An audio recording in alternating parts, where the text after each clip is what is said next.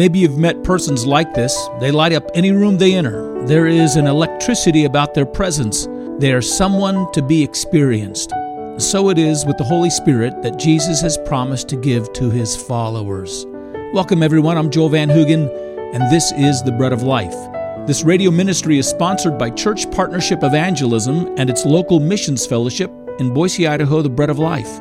If you're looking for a place to give to that is taking the gospel in direct and personal evangelism throughout the world, I want you to consider CPE. You can learn more about how God is using us by going to traincpe.org or breadoflifeboise.org. Today, we turn our attention back to the subject of what the Lord Jesus taught about the Holy Spirit. And what we should recognize above all else is that the Spirit makes an impression upon those he reveals himself to. Jesus taught us that the Spirit was someone to be experienced. Well, we've had a number of really very pleasant days. I don't know if you've noticed it, but the last this week and the last few days have been particularly pleasant. We've enjoyed what I would call almost perfect weather, right? Perfect weather. It's the kind of weather that you want to get outside. One of the things that I've done is I've had an opportunity the last couple days to give myself plenty of time to take a few books, lie in my hammock under my trees, and enjoy the feel of the breeze as it's passing through the trees as I'm rocking in my hammock and reading different books. And I've also found, and I've thought about this, it's the perfect weather for driving with your windows down, and that's what I've been doing all week long. And you have your windows down and you're driving along and you just let the air just rush in through the chamber of that car as you're driving. It's wonderful. And Actually, on a couple of nights this week, I've also been able to escape and go fly fishing. I went down Thursday evening along the Boise River and for about an hour and a half did a little more fly fishing. I didn't fish really, I just waited with a pole, waving a pole back in my hand. In fact, I basically began to understand the reason that old men my age fly fish on the Boise River is because it, they don't look silly waiting and playing in the water that way, because that's what I was doing. I was just waiting and playing in the water. At some point in time, I I gave up catching any fish and I, I let myself be caught up into the current and I swam for a while in the water and made my way out. Then I made my way back to the car. Windows are still rolled down. Let the air blow in the chamber to dry me off. But I got a little bit cold as I was driving home. And so, uh, although I didn't do it, I was seriously considering it. it would have been a perfect night for it to have started a fire up in the fire pit and to have warmed myself around the fire in the fire pit behind my yard. There it is. Experiences with wind, experiences with water experiences with fire, all good, all pleasant, all enjoyable. When the Lord Jesus spoke of the Holy Spirit, he employed three different metaphors or predominant metaphors for speaking of the Holy Spirit and his ministry and his work among us. He spoke of the Holy Spirit as wind, he spoke of the Holy Spirit as water, he spoke of the Holy Spirit as fire. And what I want you to see in these metaphors that the Lord Jesus used. And our, our series that we've been on is what the Lord Jesus taught. And we're on a, a second or actually possibly third message on what the Lord Jesus taught about the Holy Spirit. And what I want you to see this morning is that in the use and in the employment of these metaphors, the Lord Jesus was teaching us that the Holy Spirit was one who brought the experience of himself to his disciples. The Holy Spirit was someone to be experienced experienced. And so he spoke of the Holy Spirit like wind. In John chapter 3, verse 8, he said to Nicodemus, The wind blows where it wishes, and you hear the sound of it, but cannot tell where it comes from or where it goes. So is everyone born of the Spirit. The word for spirit there is pneuma, which interestingly is the same Greek word that's used for wind. And so you can interchangeably use the word wind or spirit here. The Holy Spirit as wind. When the day of Pentecost came, we are told that a mighty rushing wind blew through the house where all the church was assembled and praying. Wind. It's what gives voice to our words. Wind is what gives music to our reeds. You can't see it, but you can feel it as it touches your face and your skin.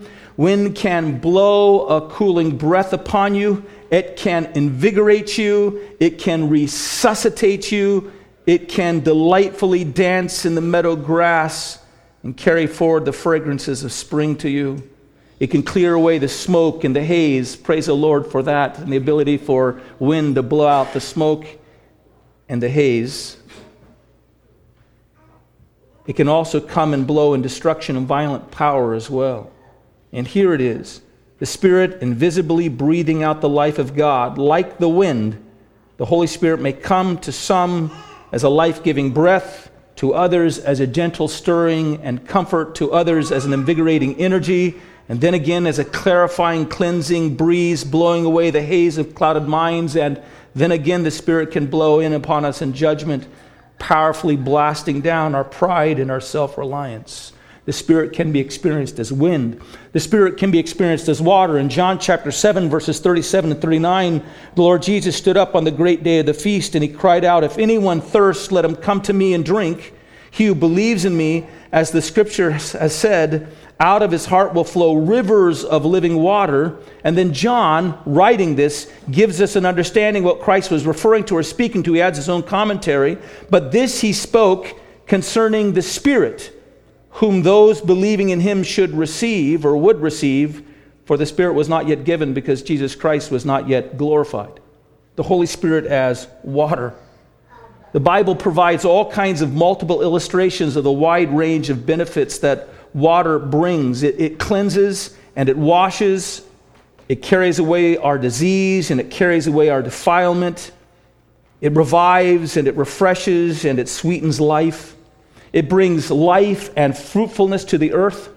Ezekiel has a vision of the temple, and out of the temple in Jerusalem, he sees a vision of a river that flows out from the temple, and it flows down from Jerusalem. And as it flows out, it gets wider and fuller and deeper as it goes, and it follows all the way along the path, all the way down to the Dead Sea. And everywhere that this river goes and grows, life springs up around it. And when it reaches the waters of the Dead Sea, it heals the alkaline waters of the Dead Sea. And there in the Dead Sea, multitudes of fish begin to swarm all around.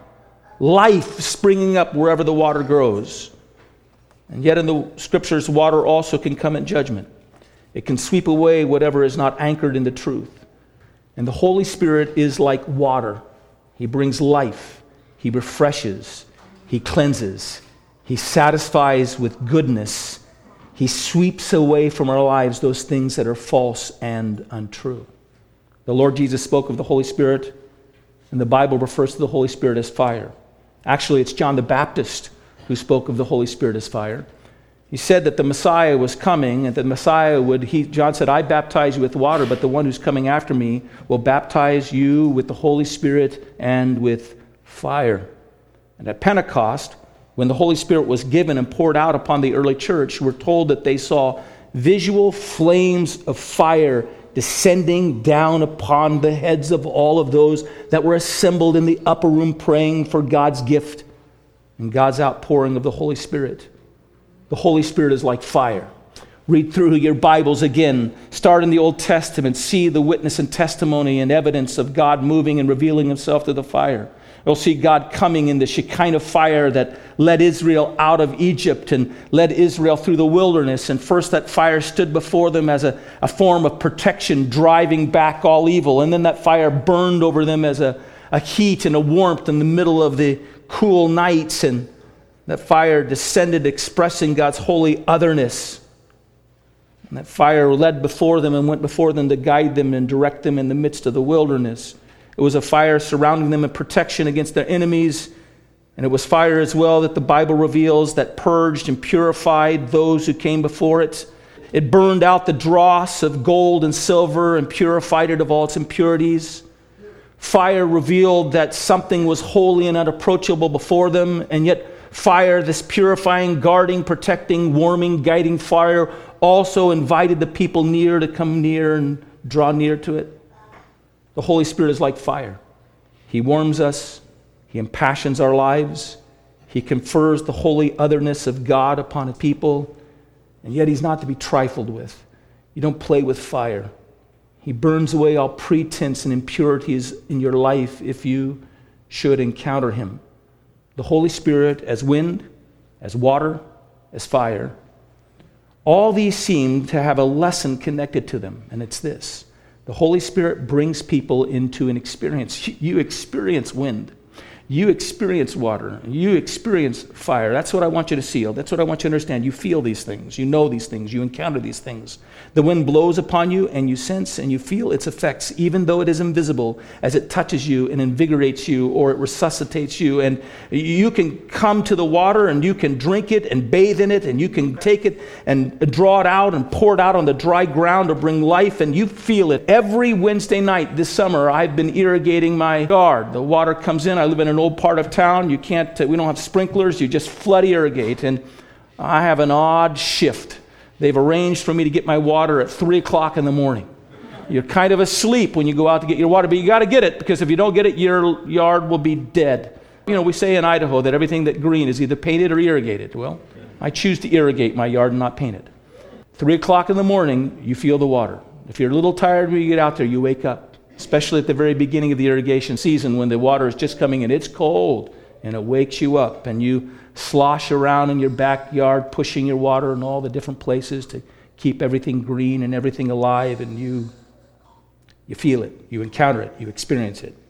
Water is to be experienced as the wind is. It refreshes and it cleanses and it livens everything around it, and so too fire. It burns away, it heats, drives you back if you get too close, and yet it draws you near to be warmed, and you encounter and you experience fire as well. Do you see this? I just want you to understand this. The very metaphors that the Lord Jesus chose to use to express the work of the Holy Spirit, and the ministry of the Holy Spirit, and the presence of the Holy Spirit were experiential concepts or ideas. The Holy Spirit is to be experienced. Whatever He accomplishes in your life, whatever you counter and whatever you factor and whatever your theology is, understand this. He's communicated to us by the Savior as one to be encountered and to be experienced. Here's the second thing I want you to see. I want you to see that the Holy Spirit brings to us the experience of Jesus Christ in His presence.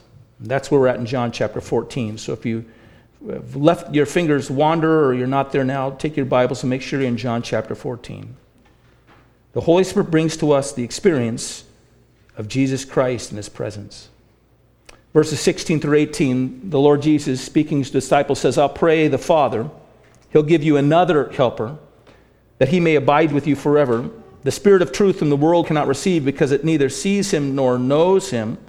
But you know him, for he dwells with you and will be in you. I will not leave you orphans. I will come to you. If you look at those words and you contemplate them and consider them, it will become quite obvious that the words that the Lord Jesus is speaking of, referring to the Holy Spirit, that our Savior deliberately allows there to be a crossing over of his language and his terminology and words into a confusion about himself. At one point in time, he's speaking of himself as leaving, and then he speaks of himself as returning, and then he speaks of him giving the Holy Spirit. And then the next thing is men don't see the Holy Spirit, but you know him, and he is with you. And then he comes, and I'm going to leave, but I'm not going to leave you orphans. I'm going to come to you, and I'm going to be with you. And the Spirit of truth that comes to bring to us a presence and a knowledge is the one who comes to us to bring the one who is speaking to them right now. Christ is speaking to them this Spirit of truth is the one who brings an experience of himself, who just in the same chapter has identified himself as the way, the truth, and the life. He comes to make Christ known. This has been the Bread of Life, a ministry of Church Partnership Evangelism and the Bread of Life Church in Boise, Idaho. To learn more, go to traincpe.org or breadoflifeboise.org. Until the next time, may God bless you